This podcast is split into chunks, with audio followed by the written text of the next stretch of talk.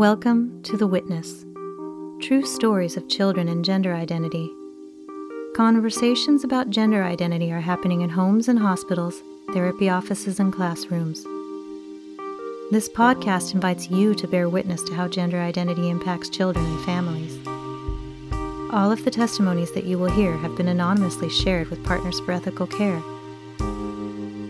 These stories have been shared by individuals who have agreed to have their experiences published in order to bring awareness and to document what is happening. We invite you to listen and bear witness.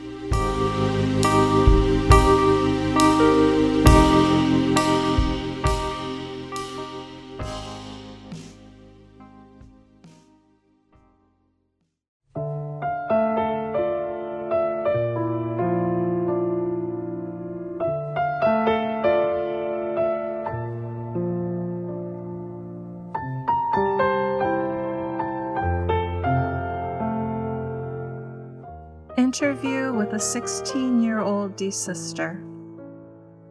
When did you first start thinking about your gender identity? In sixth grade, I went to a super liberal combined middle and high school.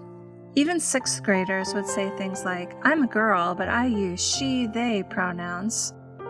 It was really confusing, like, what does that mean? Kids started explaining it, and I was really weirded out by the whole concept. I wanted to avoid it altogether, but in seventh grade it got too big to ignore. People started asking, Are you a friend to the LGBTQ community or not? So I couldn't avoid it anymore. Then, when they asked, I started saying that I don't agree with it. So they said things like, You're awful, you're a monster, you're a bigot. Looking back, I realize now that they decided to try to re educate me. By the way, prior to this, I would describe myself as a real girly girl. On the first day of school in sixth grade, I wore lipstick and blush and lots of jewelry, and I wore my fanciest clothes a crop jacket with a pink t shirt and skirt.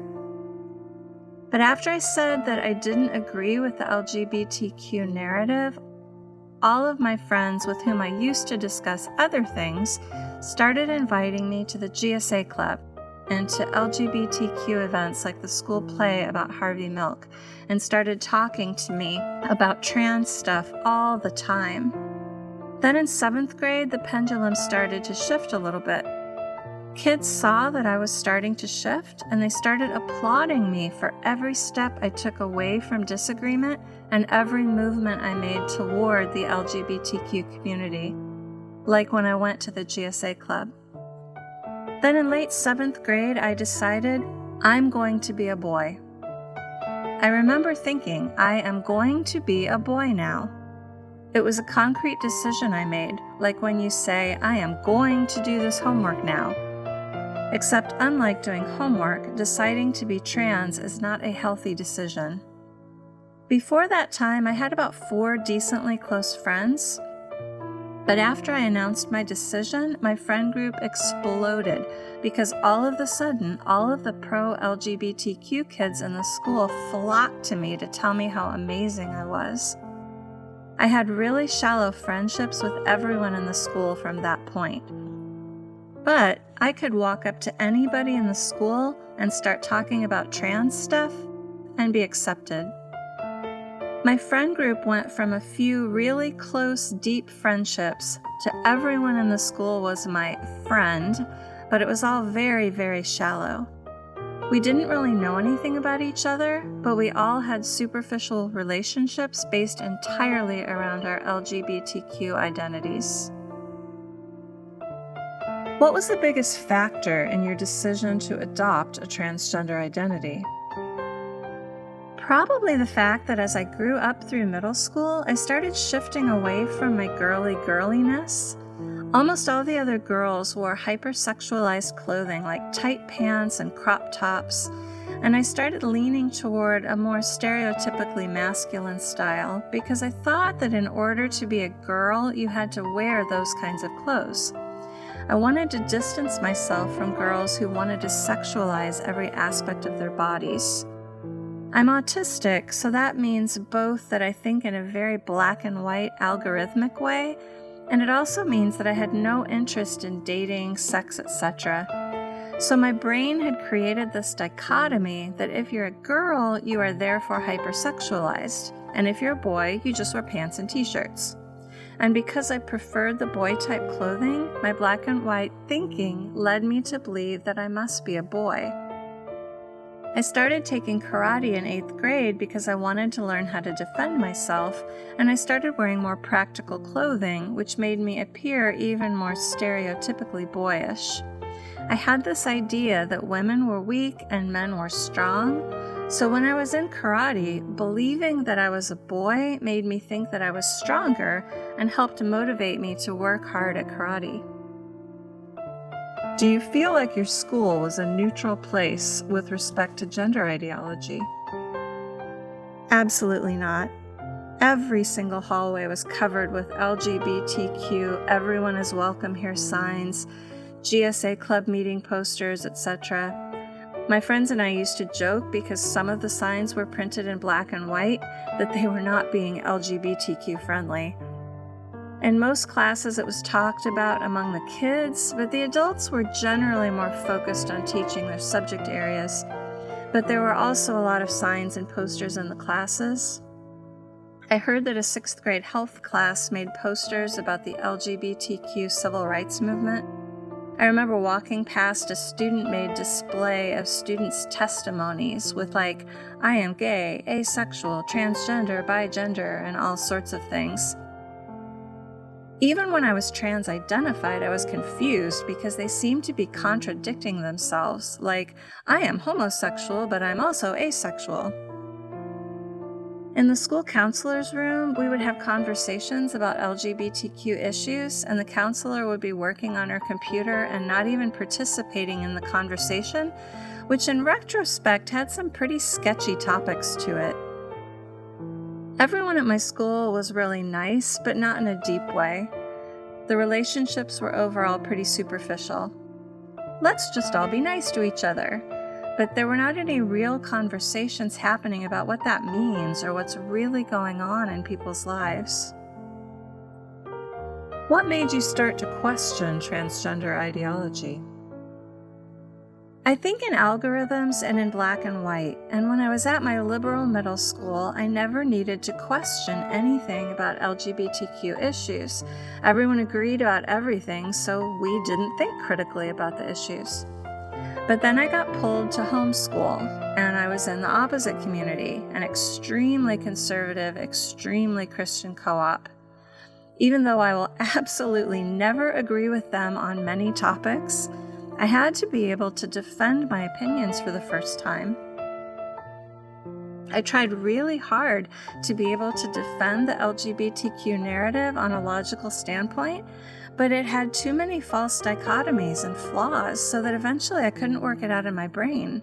It was like a faulty piece of code that just doesn't work, and so I had to wipe it completely.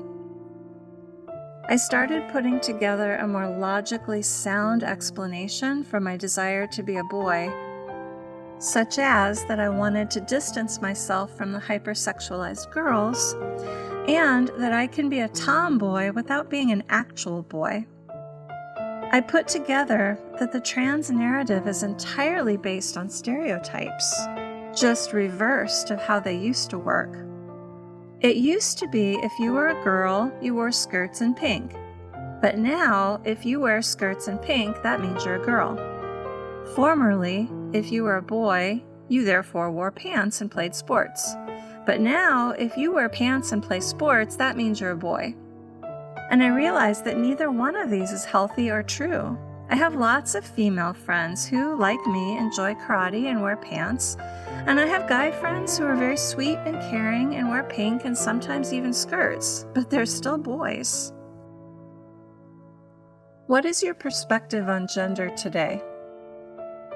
There are two main schools of thought one, the really conservative perspective that the male is the breadwinner and the female stays home and takes care of the kids, etc. And two, the extremely liberal view where there is no such thing as male and female and we're all exactly the same. I'm honestly sick of both. Neither one is good for women. The first one is women having no lives of their own.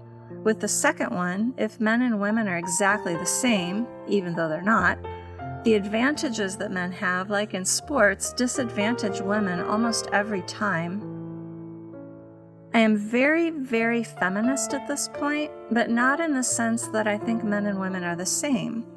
Rather, we're different. And although some things are easier for one sex or the other, there's nothing aside from reproductive roles that one can do but the other can't do.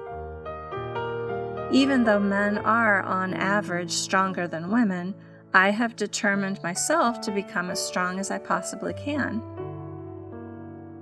Gina Carano has been a great role model as a woman who is both completely certain of her own womanhood, but is also a badass who can probably throw down almost any man who comes at her.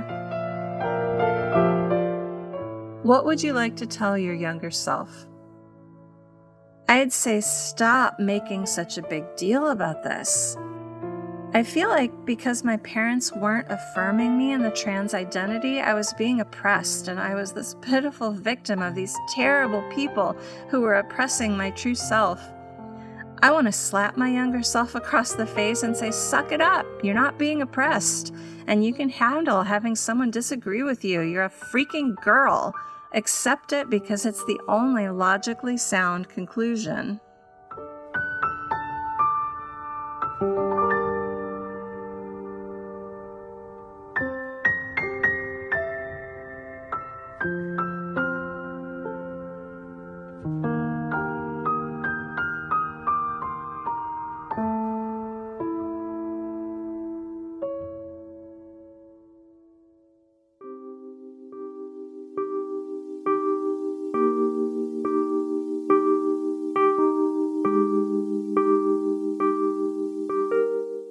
This has been The Witness True Stories of Children and Gender Identity. The Witness podcast shares these stories to give voice to individuals who cannot share their stories publicly due to the possibility of losing their jobs, their friends, and their children. All stories are confidential and anonymous. You can share your story too. Go to partnersforethicalcare.com and click the Share Your Story button. We welcome your story, your time, and your donation to support this important work.